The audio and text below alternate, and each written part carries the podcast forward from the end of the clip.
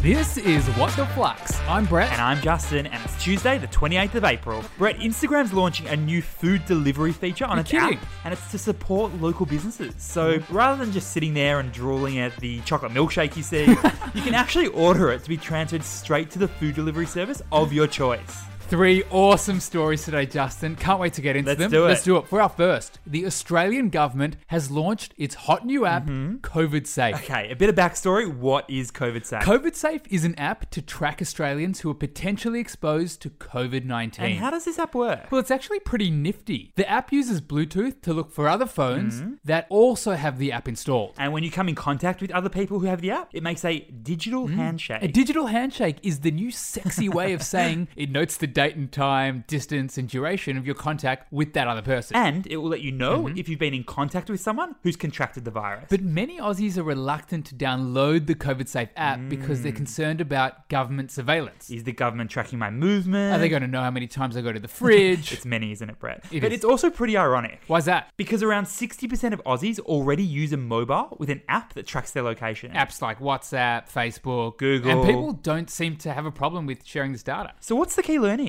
The reason why some Aussies are reluctant to share data is because of the value exchange. And what's the value exchange? It's basically when we, as consumers, Mm-hmm. swap data on ourselves in exchange for some benefit in return. for example, Google knows where I live and where I Mm-hmm. work. So, it loves to tell me how long it's going to take me for me to get to work in the morning. Yes, it's a bit uncomfortable, but it's also super helpful. Mm, But when it comes to the COVID Safe app, there's a benefit. It's just different to what we're used to. Rather than, say, convenience from Google, it's potentially beating a pandemic. Which may take a little bit longer.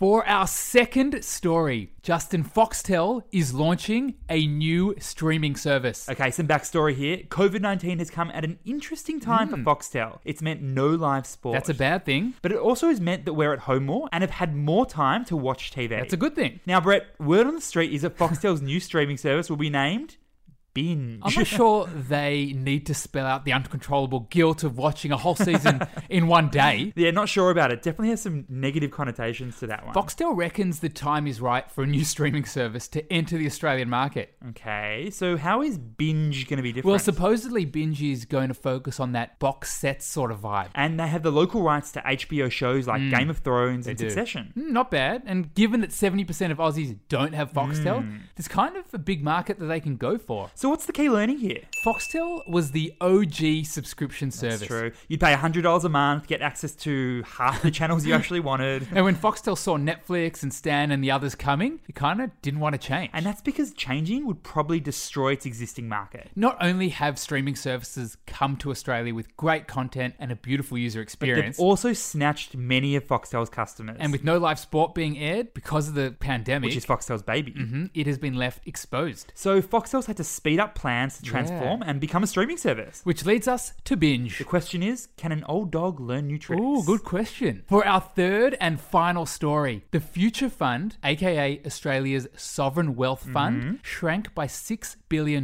in the last three months. Okay, first things first, Brett. what is the future fund? Okay, so imagine Australia was a person. Yeah. The Future Fund is basically like a professional investor for Australia's money. And the fancy name for this is the Sovereign Mm. Wealth Fund. It invests in things like the share market, in infrastructure, Mm-hmm. and private companies for the benefit of Australia and its citizens. Got it. Australia's Future Fund has actually been doing really well over the last 10 years or so. so the six billion dollar drop came because the future fund has investments in things overseas Yeah. that went a little haywire over the last few months. So, what's the key learning here? Where sovereign wealth funds like to invest their money Mm-hmm. differs between countries. Depending on their risk appetite. for example, Australia's future fund doesn't have a big appetite for risk, so it prefers more conservative investments. that'd be property and that'd be loans to big companies. Whereas Saudi Arabia's sovereign wealth fund is starving.